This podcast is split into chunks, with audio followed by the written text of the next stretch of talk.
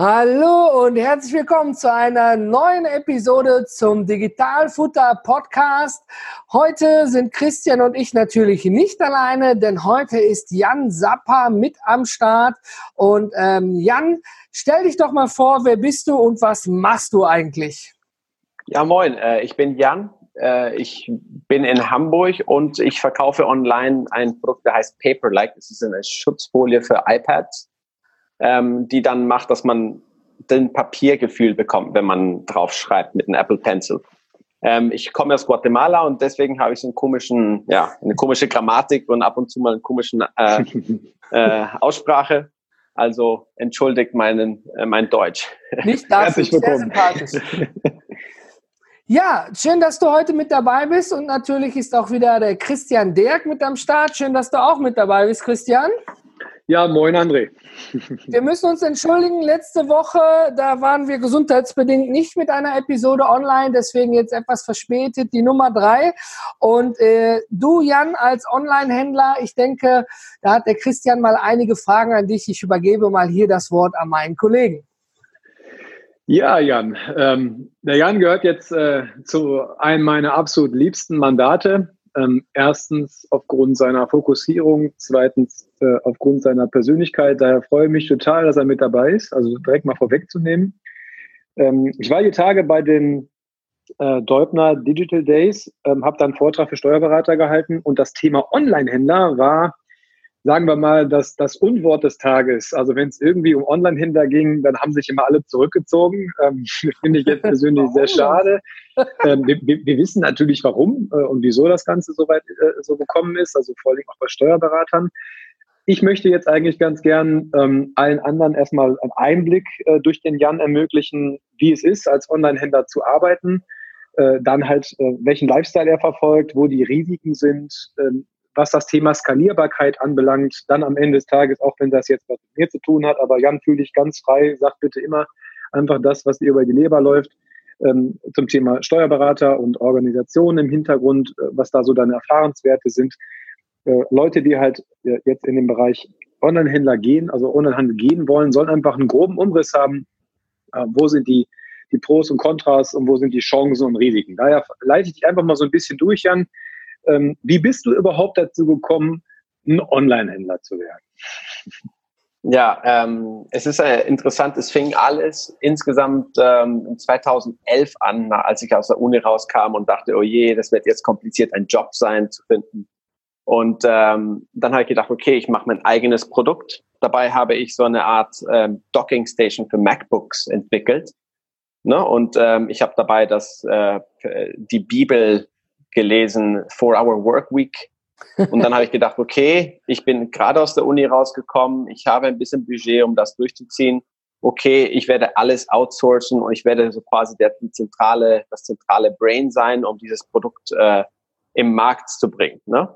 Dabei habe ich die ganze Zeit recherchiert und herausgefunden, wie man das machen kann mit Virtual Assistants, mit Freelancing, mit alles, was man drum und dran finden kann äh, alles outsourcen. Ne? Ähm, endgültig kam ich zu einer Crowdfunding-Kampagne, wo ich, nach, nachdem ich schon ein, anderthalb Jahre daran gearbeitet habe, in der Crowdfunding-Kampagne habe ich mein Ziel erreicht, aber dabei habe ich gemerkt, das werde ich nicht alleine schaffen. Ne? Und das war so quasi mein erster Test, mein erster Versuch in einem, äh, wie heißt es, Online-Handel, ne? weil mein Fokus wäre ja. gewesen, online zu verkaufen. Ich hätte auch ein bisschen Retail machen wollen, aber mein Hauptthema war online. Ne? Und das war so quasi mein erster Test. Und das ist äh, mit einem Burnout und einem kompletten Chaos zusammengebrochen. Ne? Okay. Danach war ich, ähm, ja, und das, da, da habe ich sehr viel gelernt. Das ist dieser typische Beispiel, äh, im Nachhinein freut man sich, das erlebt zu haben, aber in dem Moment habe ich gedacht, scheiße, ist das schrecklichste Moment meines Lebens. Ne? Du hast, davon Burnout, ja. du hast davon einen Burnout gesprochen. Was, äh, was meinst ja. du damit? Ja, das war das riesige Thema für mich war alles outsourcen. Und ich kam gerade aus der Uni raus. Ne? Es ist ganz anders, wenn ich jetzt denke, okay, jetzt kann ich Sachen outsourcen, weil ich weiß, wie das alles funktioniert, weil ich es schon mal selbst gemacht habe, weil ich selber die ganze Prozesse von Null aus angefangen habe und ungefähr weiß, wie es geht. Ich kam damals aus der Uni raus und ich hatte null Erfahrung mit Outsourcen, mit Developing, mit Website Development, mit alles, was drum und dran ist. Ne? Und mhm. äh, niemand konnte mit mir strategische Entscheidungen treffen. Ne? Zumindest die Leute, mit denen ich gearbeitet habe, die haben alle meine Aufträge genommen, haben das Auftrag äh, gemacht, wie, wie ich es gesagt habe. Aber zum Beispiel der, der Hardware-Entwickler, ich habe ihnen nicht gesagt, okay, die, was du jetzt entwickelst, muss ähm, Consumer Electronic äh, Komponenten haben. Das heißt, insgesamt sollte es maximal die Produktion von diese, die ganzen Komponenten sollten maximal 10 Euro kosten. Ähm, ich habe das leider nicht explizit gesagt und er hat dann nicht mitgedacht oder nicht gefragt. Endgültig hat er mir ein Produkt entwickelt, der in der Produktion 65, 70 Euro gekostet hätte. Nur die Elektronik. Ne? Und dieses Produkt wollte ich im Markt für 120 Euro verkaufen. Ja? Mhm. Das heißt, äh, das wäre unmöglich gewesen und das habe ich erst erfahren, nach, äh, als die Crowdfunding live Kampagne live war und da habe ich gemerkt, okay, scheiße, das kann ich nicht alleine machen. Und da fiel, fiel alles auf meinen Kopf und es war wirklich äh, ja, anderthalb Jahre alleine zu Hause. Äh, ja, das ist einer der Nachteile, wenn man, äh, ja. wenn du sagst, ne, wie es ist, wenn man so äh, alleine arbeitet, ähm, dass man kann sich in einem Loch verkriechen und verschwinden von die Welt. ne? Das ist mir passiert. Ne? Okay, okay, ja. ja. ja. Da bist du aber wirklich in bester Gesellschaft. Also ähm, du machst das jetzt quasi alleine. Ich habe hier meine äh, Kanzlei mit, äh, mit meinen Mädels, die halt für mich arbeiten, aber das macht das manchmal auch nicht wirklich besser. ja. ja. wir haben ja wirklich ein grandioses Team, aber am Ende des Tages, ähm, wenn irgendwo wirklich mal was schief geht, hast du dann quasi, vielleicht mal so ein positives Wort dazu, den Vorteil, dass du das nur mit dir selber ausmachen musst. Wenn du jetzt aber Angestellte hast, dann hast du nicht nur äh, ja gut, die, die Verantwortung, dass du am Ende des Tages auch deren Gehalt bezahlen musst, weil deren Familien da auch von leben, ne? ganz wichtiger Punkt, äh, Thema Skalierbarkeit und Grundkosten, äh, sondern hinterher natürlich auch, ähm, ja, ähm, sag mal, die, die Möglichkeit, dass auch viele Leute dich auch antackern und dir noch mehr dazu erzählen, was alles noch so schief läuft. Ne? Also nun, wie, wie man es hat, ähm, ich persönlich äh, beneide dich darum, dass du mit dir alleine bist, weil ich halt nicht alleine bin. Ja? Ich habe halt grundsätzlich immer ganz viele Leute um mich herum, die, ähm, die mir was zu erzählen haben und, und die mir vor allem immer nur was erzählen, was nicht gut läuft. Ja? Zum Chef geht man immer dann, wenn es schon eh zu spät ist. Das heißt, ich habe hier immer nur Leute stehen, die mich von morgens abends zutackern und du hast halt ein bisschen mehr Ruhe. Sieh das mal von, von, ja, von ich dem, das, ne? Äh, was ich damit meine, äh, teilweise ist äh, nicht, ich habe kein Problem, dass ich dann hauptsächlich diese ganze Day-to-Day-Sachen äh, äh, delegiere und so an Freelancers und so weiter. Mein Problem war eher in der Gesamtstrategieebene. Ne? So quasi, ja. ich hatte ja. keine Ahnung über Entwicklung, ich hatte keine Ahnung über Website-Development. Das heißt, mein Kopf war wirklich verteilt in fünf massiv wichtige Themen bei denen ich keine Ahnung hatte. Ne, ich war, das war wirklich so, wie man auf Englisch sagt, äh, zu viel abgebissen, was ich nicht kauen konnte. Ne? Also, ja, ich okay. weiß nicht, wie man das auf Deutsch sagt. Ne? Ähm, ja. Naja, aber das, ja, sorry. Am Ende des Tages hast du ja aber trotzdem bist du nicht den Routineweg gegangen, also Studium beendet, so hoch studiert jetzt ein, ja. äh, und jetzt irgendwo in einen gut studierten Beruf rein, sondern du hast quasi etwas gewagt und bist dann noch damit, äh, ich sag mal, grandios gescheitert. Ne? Ja. Aber dadurch hast du ja am Ende des Tages ja auch etwas mitgenommen und gelernt. Du hättest jetzt auch sagen ja. können, nee, ich mache gar nichts mehr, ich werde irgendwo Angestellter, verdiene mein Geld und gehe in die Rente. Aber du hast bist quasi hingefallen, hast dein Krönchen gerichtet und gesagt, ich mache weiter, ne? Ja, aber da kann ich dazu sagen, ähm, das war danach, äh, ich habe dann gesagt, okay, ich muss ein Team aufbauen, bevor ich komplett aufgegeben habe. Dann war ich mhm. in, äh, da war ich in, wie, wo war das nochmal? In, äh, ja, in Silicon Valley, da habe ich seit zwei Monate da verbracht, um ein Team aufzubauen. Dabei habe ich gelernt, es ist der größte Fehler, dahin zu gehen, um Leute zu finden, weil da haben die alle, die größte Konzerne suchen genau da die beste Leute. Das heißt, da wirst du garantiert niemand finden, mit dem du was starten kannst. Ne? Okay. Äh, nach Silicon Valley geht man, wenn man schon groß ist. Meistens. Ne? Das ist so okay. quasi die Regel. Ähm, naja, aber dann in der Zeit habe ich gelernt, okay, ähm, vielleicht wäre das cooler, wenn ich irgendwo einsteige der großen Wachstumspotenzial hat oder spannend ist. Ne? Und dabei habe ich in Silicon Valley zwei Monate verbracht, gesucht, was ich machen kann, was für coole Sachen da gibt. Und da bin ich zurück nach Hamburg gekommen, weil mein Visum auslaufen wird und so weiter. Und dann habe ich in Hamburg zufälligerweise eine voll geile Firma gefunden, die in 2013 wirklich äh, sehr, sehr spannend war. Ich weiß nicht, ob euch das irgendwas sagt. Die Firma heißt Protonet. Protonet? Die haben so, ja, Protonet und, und die haben so private Cloud-Servers gemacht. Ich wollte eine Kombination von Hardware und Software und so weiter. Naja, das hat perfekt gepasst. Es war spannender als jeder Silicon Valley. Äh, und das Thema, in Deutschland. Und das in Hamburg. Ne? Ich dachte, okay, ich komme jetzt zurück zu einer Handelsstadt, wo es nur Handel gibt. Was wird das für ein langweiliger Downgrade sein? Und dann habe ich Protonet gefunden und da habe ich dann vier Jahre lang gearbeitet. Ähm, ne? Und dabei habe ich auch gelernt, diese Firma, ne? diese Firma, äh, während ich da war, haben sie ein Crowdfunding gehabt, drei Millionen Euro in Seed Match gesammelt innerhalb drei Jahre, äh, drei, drei Tage. Ne? Äh, der, die Firma ist aber innerhalb zwei Jahre zusammengebrochen und ich habe das alles erlebt, von unten bis oben bis unten. Und ich kann euch sagen, äh, das hat mich wieder bestätigt. Ich will so lange wie möglich alleine sein. Ne? Okay. Sie haben was drei Millionen Euro gesammelt oder ich meine vier, ich war auch dabei. Äh, und was war das Erste, was passiert ist? Die Firma ist von elf Leute auf 56 gewachsen innerhalb vier wow. Monate. Wow. Ne? Okay, das Produkt ja. war nicht bestätigt, der, der, so quasi die Nachfrage war nicht bestätigt.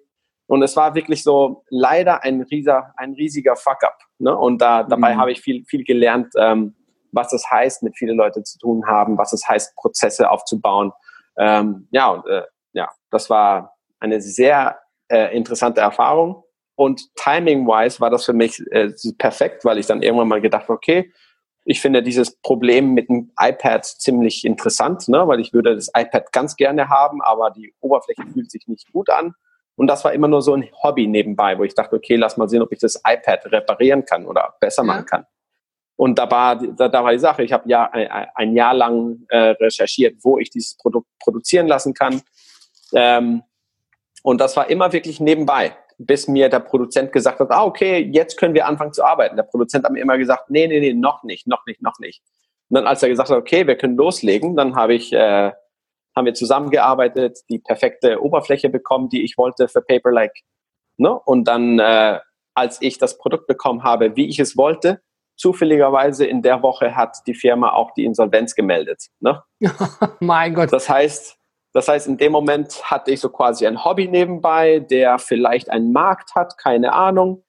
Ähm, mhm. Dabei haben sie uns alle gesagt, in drei Monaten habt ihr keinen Job mehr, aber dafür habt ihr die Unterstützung vom Staat sozusagen. Ne? Mhm. Jeder muss weiterarbeiten, aber alle haben so quasi ein bisschen mehr Freizeit nebenbei, weil keine neuen Projekte gestartet werden. Ne? Und das war die perfekte Zeit für mich, weil viele andere Leute haben einfach gesagt, okay, ich mache das Minimalste, was ich machen muss für meinen Job jetzt diese nächsten drei Monate äh, und haben dann den Rest der Zeit die Füße auf den Tisch gelegt, während ich äh, Paperlike gemacht habe. Ne? Wie geil. Aber es also, macht dich sehr, das macht dich sehr, sehr sympathisch, muss ich echt sagen. Also gerade das Thema ähm, Online-Händler, ähm, ich, ich, eine meiner Lieblingszitate in meinem Leben ist, äh, das war, glaub, war glaube ich, von, von Batman. Ne? Ähm, warum lernen, äh, warum fallen wir Mr. Wayne? Damit wir lernen, wieder aufzustehen. Ja? Mhm. Das ist halt äh, eine total wichtige Message eigentlich, ähm, gerade bei Online-Händlern, das beobachte ich hier in der Kanzlei ziemlich häufig. Ähm, es gibt viele, die äh, unheimlich schnell skalieren und dann auch schnell wieder weg sind. Ähm, es gibt einige, die sich am Markt wirklich behaupten, aber es gibt noch viel mehr, die der Meinung sind, das ist alles mal eben und ähm, das alles, was mal eben ist, kann man Solari-Fari nebenher machen und verdient sich automatisch Geld. Das ist der gleiche Mythos wie alle Selbstständigen haben Geld, hat man früher auch mal gedacht. Ne? Da habe ich gedacht, ja, wenn es denn so ist, äh, dass alle Selbstständigen einfach nur reich sind, warum geht ihr nicht einfach jeden Tag zehnmal zur Stadt und meldet einfach jeden Tag zehn Gewerbe an? Könnt ihr ja, dann seid ihr automatisch ja, reich. Ja. Ähm, Finde ich klasse.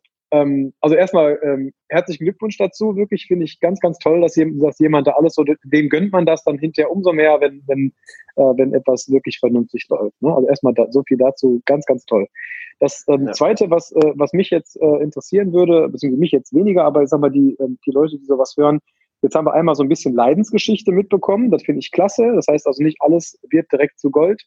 Ähm, wie sah es bei dir dann aus in der Entwicklung von, äh, von, von PayPal-like? War das jetzt so, dass du äh, am Anfang direkt die richtigen ähm, äh, Geschäftspartner hattest und dass du auch ähm, selber ähm, gar kein Risiko eingegangen bist mit dem wachsenden Erfolg? Oder Mhm. Ähm, war, es, war es schon so, dass auch da, ähm, sag ich mal, so, so welchen Tipp könntest du Leuten da mit auf den Weg geben an der Stelle? Ja, ich kann da auf jeden Fall sagen, dass ich sehr, sehr viel Glück gehabt habe, überhaupt den Partner gefunden zu haben, der mit mir gearbeitet, jetzt arbeitet. Ne? Wir sind schon seit, äh, ich habe mit ihm, oder anders gesagt, wie habe ich ihn überhaupt gefunden? Ne? Als die Idee überhaupt, als ich überhaupt die Idee hatte, okay, wie können wir das iPad äh, besser machen, indem es rauer ist, äh, habe ich dann alle, alle deutsche Produzenten kontaktiert, die überhaupt irgendwann mal äh, Schutzfolien für iPads verkauft haben. Gesagt, hey, macht ihr auch White Labeling? Ne? Weil wenn Sie, kennst du White Labeling? Ja, aber erklär okay. ruhig nochmal. Ja. Okay, ja, White Labeling heißt, dass wenn äh, du kaufst ein Produkt, du packst einfach deine Marke drauf. Ne? Und es würde nicht heißen, dass ich genau das machen wollte. Was ich machen wollte, ist zu sehen, ob sie überhaupt bereit wären, mit, mit jemand zu arbeiten, der seine Marke auf dem Produkt draufpacken möchte. Ne? Ähm, das war die erste, überhaupt die erste, das erste Litmus-Test. Ne? Ähm, alle, wirklich beinahe alle haben mir gesagt, nee, das machen wir gar nicht. Ne? Und bis mir einer gesagt hat, noch nicht. Und dann habe ich mit dem Typ äh, ein Jahr lang immer wieder jeden Monat geschrieben und und, und jetzt, und jetzt, bis er mir gesagt hat, jetzt geht's. Ne? Aber jedes Mal hat er gesagt, noch nicht, noch nicht, okay. Und dann haben wir, nachdem er gesagt hat, okay, jetzt geht's, ab dem Punkt habe ich mit ihm angefangen, rauszufinden, ähm, wie wir die richtige Oberfläche bekommen. Ne? Weil natürlich würde es nicht heißen, okay, ich kaufe irgendeine Folie, die er hat, sondern es, es hieß auch äh, die Folien, die er hat, sondern ausprobieren, welche am besten passt und dann mit seinem Produzent, der in China sitzt, äh, die richtige Oberfläche zu bekommen. Ne? Und das war dann, äh, ja, ein Jahr lang hat es gedauert, bis ich überhaupt zum Jahr gekommen bin. Und ab dem Jahr bis die Produktion sind auch noch wieder einige Monate ver vergangen, bis dann der Punkt kam, wo ich die richtige Oberfläche hatte und dann die Firma, in der ich gearbeitet habe, pleite war. Ähm, das war so alles so ein Riesenzufall, wo ich dann sagen kann, äh, mein einziger Tipp oder ein Tipp ist, wenn man eine Idee hat und man sie verfolgen will, einfach nur stur sein und einfach nach und nach und nachfragen. Das hat mir in sehr, sehr viele Sachen sehr viel gebracht. Ne? Ähm, wenn man keinen offiziellen großen Nein bekommen hat, einfach nur weiterfragen, bis ein Ja kommt. Äh, ähm, und die andere Sache ist, es ist alles als ein Hobby angefangen. Ne? Und ich hatte null, null, null äh, äh, Erwartungen davon. Das war alles nur nebenbei. Ähm, wenn es funktioniert hätte und mir so ein kleines Urlaubsgeld gebracht hätte, wäre das nice gewesen. Äh, als allererstes war meine, meine Vorstellung 100 davon produzieren, um 95 davon zu verkaufen und fünf für mich zu äh, behalten, damit ich es benutzen kann auf mein iPad. Ja? ähm, okay. Und das wäre ein Erfolg gewesen. Ja? Ähm, und nachdem ich die Crowdfunding-Kampagne gemacht habe, haben wir 60.000 Euro gesammelt, was eine, eine riesige Überraschung war. Ähm, und dabei habe ich gemerkt, okay, das ist schon ziemlich äh, eine, ein schöner Nebeneinkunft. Und das blieb weiterhin ein Hobby nebenbei. Ich habe, nachdem ich meinen Job verloren habe von dieser von Protonet, habe ich noch in eine andere Firma gestartet. Da habe ich was äh, drei Monate gearbeitet, bis äh, mir der Geschäftsführer, äh, was er ganz richtig gemacht hat, hatte mich, äh, äh, er hat mich dann gefeuert, weil ich glaube, ich konnte es nicht akzeptieren, aber er hat es wahrscheinlich mehr gemerkt. Ich war mental mehr in Paper-like als in dem Job. Ne? Und das mhm. ist die mhm. Sache, wo man vielleicht selber nicht merkt, dass man in etwas viel tiefer ist. Ne? Und ja, das war ein Zufall. Der hat mich auch dann äh, gesagt, okay, das passt nicht bei uns zusammen. Ähm, und dabei habe ich gemerkt, okay, dann muss ich, und das hat mich teilweise sauer gemacht, ne? weil ich dachte, okay, jetzt werde ich von meinem Hobby leben müssen. Ne? Und das ist dann eine ganz andere Art Energie. Ne? Ja, weil wenn klar. es eine Sache ist, wo du sagst, okay, das läuft nebenbei, das macht Spaß und wenn auch immer ich Zeit habe, dann packe pack ich Energie rein Ne? Es ist ganz anders, wenn du mental denkst, okay, wenn das nicht funktioniert, dann kann ich nicht davon leben. Ne? Und das ist dann ein, ein sehr gruseliger Switch von Hobby auf Hauptaktivität, weil man, ne, es ist einfach nur ganz anders. Es fühlt sich ganz ja. anders an. Aber also am Ende des Tages ist es jetzt, ja. Entschuldigung, ich greife mal ein, wenn ich das mal zusammenfassen darf. Also du wurdest jetzt mehrfach auf Deutsch gesagt in den Arsch getreten, aber bei dir hat sich eben deine Hartnäckigkeit ausgezahlt. Ja, da ist wie so ein Verkäuferherz, ne? Follow-up, Follow-up, nochmal anrufen. Jetzt ist es jetzt möglich. Und es bewahrheitet sich wieder mal, wenn man nicht nur ehrgeizig, sondern auch dranhängt und nicht bei das erste Nein akzeptiert, ja, dann ja. hat man eben auch Erfolgsaussichten. Und für all die es noch nicht mitbekommen haben, Paperlike ist ja eine haptische Folie fürs iPad, weil auf einer Glasscheibe schreiben fühlt sich eben sehr ungewohnt an. Und so hat man eben mehr das Gefühl, als wenn man auf Papier schreiben würde. Das, so hat sich ja durch dein eigenes Problem, ich denke mal, du hast es auf Glasscheiben zu schreiben, ja. ja hast du gesagt, da muss es doch was anderes auf dem Markt geben. Und wie ich gerade mitbekommen habe, ein Jahr bis zur Folie, dass die deinen Ansprüchen Genüge getan hat, hat es gedauert und vier, fünf, keine Ahnung, Monate, bis das mit dem Produzenten geklärt war und der war dann auch noch irgendwie insolvent wieder. Dann standst du wieder auf dem anderen Blatt, richtig? Nein, nein, nein, das, das war nicht der, Insol der, der Produzent. Ich meine, meine, die Firma, bei der ich gearbeitet habe. Ach so, Entschuldigung. Ne? Okay. Das war alles ein Hobby nebenbei. Mhm. Ähm, das, das große Zufall war in der Sekunde, als ich die richtige ähm, Rauigkeit hatte, als ich das rausgefunden habe und ich gesagt habe, hooray, mein Hobby hat schon einen richtigen äh, Standbein, ähm, wurde die Firma insolvent. Das heißt, riesen Zufall und Glück, weil ich hatte dann auch mehr Zeit, um daran zu investieren. Ne?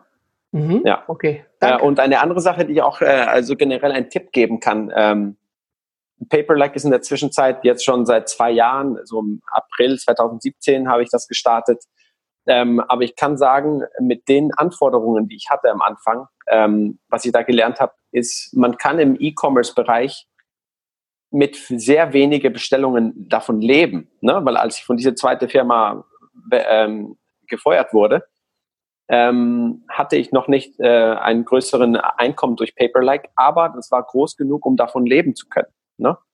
Und das ist eine mhm. Sache, die viele Leute vielleicht unterschätzen. Sie denken, okay, ich muss diese geniale, riesengroße Produktidee äh, haben, damit es, damit ich davon leben kann. Ne, man muss einfach, man kann einfach mit einer ganz spezifischen Nische, wenn man sie richtig gut versteht, wenn man das Produkt gut erklären kann, man kann von einer, äh, von einer ganz spezifischen Nische davon leben. Ne? Und das ist einer einer meiner größten Learnings, wo ich dann auch Freunde sage, hey Dude, mach neben deinem Job, finde irgendein Problem, das du hast und Lösen. probier das so minimal wie möglich zu lösen. Ja. Und wenn es funktioniert, löse es für dich selbst.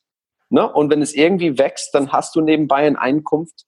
Und irgendwann mal könnte es auch sein, dass man umsteigt. Es ist, äh, das Problem ist, wenn Leute denken, okay, ich muss diese geniale Idee haben, die vergleichbar zu, weiß ich nicht, äh, ja, diese, diese äh, ganze Geschichten, die man hört online. Na, nicht. Apple, einfach mal Apple. Ja, Apple, Apple oder ja, es gibt, es gibt so viele Beispiele, aber man kann von so kleinen Nischprodukten leben. Und das ist, was ich, was ich dann sage. Viele Leute wollen nicht mega reich und äh, den riesen Yacht und alles das haben. Sie wollen einfach nur ein gutes Leben leben, leben und äh, eine Einkunft haben und der Vorteil selbst von die Zeit äh, definieren. Ne, ich kann definieren, wann ich arbeite, wo ich arbeite. Zum Beispiel jetzt sind wir eine Woche in Büsum ähm, und ich mache jetzt diesen Call hier und ich werde den Rest äh, des Tages mit meiner Familie verbringen. Ähm, und das ist Schön. die komplette Flexibilität, die man hat. Ne? Wie, wie, muss ich mir das eigentlich vorstellen? Ich stelle mir jetzt vor, du bist Online-Händler und du hast jetzt dein ganzes Wohnzimmer und dein Gästezimmer und den Keller voll. Und immer wenn einer bei dir auf Bestellen klickt, rennst du in den Keller, holst was raus, druckst ein Label auf, klebst es drauf und bringst es dann noch händisch zur Post. Muss man ja. sich das so vorstellen für den Start? Oder ich denke, du ja. hast ja schon viel von Outsourcing gesprochen, ja. dass du quasi nur noch das Controlling übernimmst, richtig? Genau, das ist äh, eine von den Sachen, die ich gelernt habe als allererstes mit dem Four-Hour-Workweek. Ne? Ja. Weil das von Anfang an ein Hobby war. Äh, das ist das Schöne, wenn es als Hobby und nebenbei anfängt. Du fängst schon von Anfang an effizient zu denken. Ah. Ne? Und, und du denkst, okay, ich, ich will nicht nach Hause kommen und Sachen verpacken. Ne? Das heißt, es ist eine Grundanforderung, dass das von einer dritten Person geliefert werden soll. Ne, das war zumindest für mich so. Ich weiß nicht, wenn man so ein, äh, ein viel teureres Produkt hat, wo man davon leben hat, wenn man 100 davon pro Monat rausschickt, vielleicht würde das okay sein. Aber bei mir, beim 29-Euro-Produkt, müsste ich sehr viele rausschicken, damit es überhaupt Sinn macht. Das heißt, ja. es war mir vom Anfang an klar, dass das äh, von einer dritten Person gemanagt werden soll. Ne? Ähm, aber das heißt, dass, dass, ich meine, das hängt alles vom Produkt ab, von was du verkaufst. Ich, ich habe schon von mehrere Leute gehört äh, in der Zwischenzeit, die in Amazon verkaufen und sie machen das selber per Hand, weil sie ein Produkt verkaufen, der 600 Euro kostet und die Marge pro verkauftes Produkt 200 Euro ist. Ne? Und da kann man ein bisschen berechnen, wie viel Klar. macht es Sinn und dann kann man es auch selber machen. Ne? Aber es ist doch sicherlich, da kann der Christian und du, ihr beide mehr zu sagen. Christian, ich beziehe dich da mal eben mit ein. Onlinehandel ist doch ganz einfach. Ja, ist mir völlig egal, ob ich das jetzt in die USA äh, liefere, nach Great Britain mhm. oder nach Spanien oder in die Schweiz oder Liechtenstein oder nach Oberhausen um die Ecke, oder? Ist doch ganz einfach Onlinehandel, oder? Und dann mache ich also, meine Steuererklärung, bin fertig. Also jetzt muss ich mich mal kurz eben rausziehen in der Form, dass ich sage, okay, komm, auch wenn wir jetzt hier über Steuerberatung reden, soll jetzt hier keine Schleichwerbung sein, aber deswegen mache ich es mal ganz neutral. Ähm, früher hat man den Händler auf der Straße gehabt. Wenn der Händler auf der Straße mit seinem Ladenlokal skaliert ist, dann hat er sich vielleicht nochmal ein paar Quadratmeter mehr dazu äh, gemietet, dann hat er vielleicht mal die ein oder zweite äh, äh Aushilfskraft dabei gehabt und dann kam dann immer mehr dazu. Das heißt, er seine der hat mehr Umsatz gemacht, seine Kosten sind zeitgleich dazu gestiegen, bis der irgendwann so einen, so einen Stand hatte, dass der richtig Geld verdient hat, ähm, hat es einfach gedauert und man hat es einfach mitbekommen, weil es einfach langsamer ging. Ähm, Im Onlinehandel ist das ganz große Problem, dass ähm, man hat ja keine, weder eine Miete noch irgendwas anderes. Man skaliert, kriegt das nur passiv mit. Das heißt, wenn man jetzt davon anfangen ausgeht, man macht nur 1000 Euro im Monat Umsatz, da könnten auch mal irgendwie direkt mal 500.000 draus werden, ohne dass ich großartig mehr zu tun hätte. So, und ähm, dann ist es halt so, dass äh, das Risiko dabei ist, man hat ja nicht mehr wie früher im Ladenlokal, den Ort der Lieferung ist halt nicht direkt im Ladenlokal, sondern man kann ja auch ins EU-Ausland liefern. Und jetzt ist die Frage, oder auch ins Drittland liefern, unser steuerlich gesehen, also beispielsweise Schweiz, Amerika, wo auch immer hin. So, und jetzt ist es so, man kriegt das vielleicht gar nicht mit. Und diese ganzen, ähm, sagen wir, auch der Teil muss halt automatisiert laufen. Das heißt, auch dort müssen die Buchungen automatisiert laufen. Und man kann dort problemlos Sachen umsatzsteuerfrei stellen. So, und wenn das halt dann der Fall ist, dann wiederholt man diesen Vorgang ins Unendliche. Und wenn man aus 1000 direkt 100.000 macht, entstehen halt 19.000 Euro jeden Monat äh, vielleicht auch Schaden oder beziehungsweise man hat das Geld nicht zurückgelegt. Und irgendwann nach zwei, drei Jahren stellt sich raus, war halt richtig oder nicht richtig und da muss man entweder nachzahlen oder man kriegt halt die totale Keule. Und das wäre halt früher nicht, früher war das halt nicht so. Da waren diese Übergänge, Übergänge irgendwo ein bisschen fließender und, und langsamer. Und hier kommt man also direkt in das Problem rein, weil man das unheimlich stark nach oben skalieren kann. Wenn man jetzt auch bei, sage ich jetzt mal, bei, beim, beispielsweise beim Steuerberater ist, der einem jetzt nicht einmal im Jahr erklärt, pass auf, ähm, du hast deinen Umsatz und dein Gewinn ist gerade so und so, ich würde mir an deiner Stelle äh, nochmal die und die Summe und das Kopfkissen legen, dann kann, und Jan, du kannst mir da vielleicht auch ähm, was, da, was dazu dem Thema sagen, ähm, dann kann auch auf einen Schlag mal eine ganz kräftige Keule kommen, wenn, ähm, wenn das halt nicht passiert. Und das kann auch Existenzen ruinieren, denn wenn die Leute beispielsweise noch einen Hauptjob haben, dann sind die Grundfreibeträge alle schon verbraucht und dann ist jeder Euro, den ich dazu verdiene, noch unversteuert. Äh, und dann stellt sich halt die Frage, wie viel Steuernachzahlung muss ich machen und bin ich sozialversicherungsrechtlich, zweiter Punkt, überhaupt noch Angestellter oder muss ich da vielleicht mal prüfen lassen, ob ich nicht noch Unternehmer bin? Das heißt, dann würde ich auch noch Gelder sparen. Sag mal, Jan, wie war das denn bei dir? War das auch da alles im Vorfeld alles so total klar und, und total gechillt oder ähm, war das da irgendwo reiner Zufall, dass da, ähm, sag ich mal, Leute mit am, mit am Ball waren, die, die, die dich am Vorfeld ein bisschen gewarnt haben? Oder wie war das bei dir? Ja, ähm, ich äh, ja, es ist eine lustige Story, weil ich weiß, du weißt ganz genau, was da passiert ist. aber es ist eine gute Frage, dass du stellst, weil das muss ich auf jeden Fall erzählen. Es ist nicht nur Werbung für, für Christian, aber ich komme dazu gleich. ähm, weil ich habe das, wie gesagt, als Hobby angefangen. Das war immer ein Nebengedanken, was ich damit machen werde mit dem Umsatz, weil was mache ich dann mit 4000 Euro, die da rausgekommen sind? Cool. Dann irgendwie werde ich das versteuern. Ja, 60.000 aus der Crowdfunding-Kampagne und dann äh, lief das auf einmal während der Crowdfunding-Kampagne so gut, dass ich zum ersten Mal überhaupt mit einem Steuerberater gesprochen habe. Ne, und dann habe ich dann durch die Crowdfunding-Kampagne gedacht, okay, dann werden wir dann noch durch eine Kleinunternehmerregelung für 2017, äh, das heißt, wir haben 2017 0% Steuer und so weiter und es, es hat funktioniert. Aber dann bin ich von, in 2017 von der Crowdfunding-Kampagne umgestiegen auf Online-Sales. Das heißt, ich müsste dann für jeden Kauf eine Rechnung stellen, für jeden Kauf äh, alles richtig machen für den Finanzamt. Ne? Und dann kamen wir zu 2018, ähm, wo dann die Bestellungen ein bisschen äh, größer wurden und mehr Mengen an Bestellungen hatten, äh, bis mir mein ähm, Berater gesagt hat, Jan, ähm, bei so viele Bestellungen, da waren wir bei so um die 1000 Bestellungen am Monat, das kann ich nicht.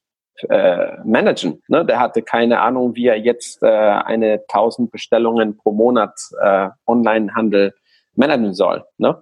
Das heißt, es hat gedauert bis Mitte 2018, bis ich überhaupt rausgefunden habe, was ich damit, damit da machen soll. Dann habe ich dann ähm, durch Christian Heffner von Fastbill ähm, habe hab ich gefragt, hey Mann, ich kannte ihn wegen Protonet-Zeiten. Ne? Ähm, die haben äh, Fastbill und Protonet haben zusammen ein Office gehabt, ganz am Anfang. Ähm, naja, aber dann durch Christian, äh, durch Christian Hefner habe ich äh, Herrn Derk kennengelernt, äh, wo ich dann gesehen habe, okay, ähm, wir müssen da alles äh, sauber machen. Und mein großer Learning da, ich habe in der Zeit mindestens mit sechs Steuerberater telefoniert und fünf von denen haben mir gesagt, nee, das kann ich nicht. Ich habe keine Ahnung, wie wir jetzt mit, mit diesem ganzen E-Commerce äh, umgehen sollen. Ne? Weil da hat es sehr viele händische Prozesse, wenn man es nicht richtig macht. Ich habe es dann alles automatisiert. Ne? Und dann haben wir alles in Tools eingerichtet, wo das automatisch hinterlegt wird, mit einem Shopify-Account, mit einem Amazon-Account. Und ja, das äh, auf einmal gab es eine Lösung. Aber da, ich habe dann einen Monat gehabt, wo ich dachte, oh nein, wird jetzt alles zusammenbrechen wegen bürokratischen Zeugs. Ne? ähm, und naja, und dann habe ich es alles eingerichtet und dabei muss ich auch alle warnen, äh, wie Christian auch oft genug im Podcast gesagt hat, Automatisierung ist ein riesiger Vorteil, aber auch ein riesiger Nachteil, wenn man es nicht von Grund aus richtig macht. Ne? Ja. Zum Beispiel, ich benutze ein Tool, der heißt äh, Bilby, ne, um alle meine Shops zu verknüpfen, ne, Shopify, Amazon und so weiter. Alle Bestellungen kommen da rein. Das generiert alle die Rechnungen. Ähm, beim, äh, in Shopify wird hinterlegt, wie viel Mehrwertsteuer, ähm, ja, in Shopify kann ich das einrichten und sagen, wie viel Mehrwertsteuer welche Bestellungen bekommen. 0% Mehrwertsteuer für alle Bestellungen außerhalb der EU. Ich dachte, ne, und das ist ganz wichtig, ich dachte, diese Einstellung würde dann direkt auf Bilby übernehmen, übernommen. Ne? Was ist dann passiert? Ich habe 2018 erst im November erfahren, dass alle meine 2018 Bestellungen durch Bilby mit 19% Steuer hinterlegt wurden. Ne? Das heißt, im Nachhinein kann ich jetzt sagen, scheiße, wir haben da ähm, ja für, für 60 Prozent meiner Bestellungen 19 Prozent Steuer dem Staat schon bezahlt. Ne? Und das ist jetzt nicht mehr so lustig, weil dann hat man gesagt, okay, schnelle Einrichtung, schnell Problem gelöst, aber eine Grundeinstellung angenommen, dass es von Shopify übernommen wird. Aber nein, Bilby Grundeinstellung sagt, alle Bestellungen werden 19 Prozent besteuert. Und also dann, großes ja. Learning daraus, weil es dich auch Lehrgeld gekostet hat. ja. Alles nochmal kontrollieren, ne? Alles nochmal kontrollieren und äh, ja, da, da, da weiß ich nicht, da, ich meine, äh, ähm, äh, ja, auf jeden Fall alles kontrollieren, keine Annahmen nehmen, wenn man Verknüpfungen macht, die, wie Christian sagt, okay, bei 1000 Euro pro Monat ist es kein Problem, aber wenn man auf einmal äh, ein Wachstum hat und auf einmal 20.000 Euro werden, dann sagt man, okay, äh, wie viel Steuer habe ich da zu viel bezahlt. Ne? Und ähm, es, kann, nee, es kann auch nicht nur das sein, sondern 19 Prozent Mehrwertsteuer für alle Auslandrechnungen. Ähm, weiß ich nicht. Man muss da wirklich achten. Ne? Automatisierung ist mega cool, aber es kann dir, wie man auf Englisch sagt, it can bite, it can bite you in the ass, wenn man es nicht richtig macht. Ja. ja. Ja, okay. Ich würde sagen, das waren auch somit die, die, die wichtigsten Sachen. Also einmal ähm, Onlinehandel heißt nicht egal was man macht, es wird alles total erfolgreich. Man muss vielleicht auch mal eine Lernkurve hinlegen. Der zweite Teil, wie du jetzt gerade lebst, dass du halt nach dieser Four-Hour-Week äh, versuchst weiterhin zu leben, was sicherlich ein ganz, ganz tolles Ziel ist. Ich wäre froh, wenn ich schon mal vier Stunden die Woche frei hätte. das wäre für mich schon mal super. Ähm, daher erstmal ganz toll, dass du dazu hinbekommen hast. Das ist für dich und deine Family mit Sicherheit ein ganz, ganz toller Mehrwert.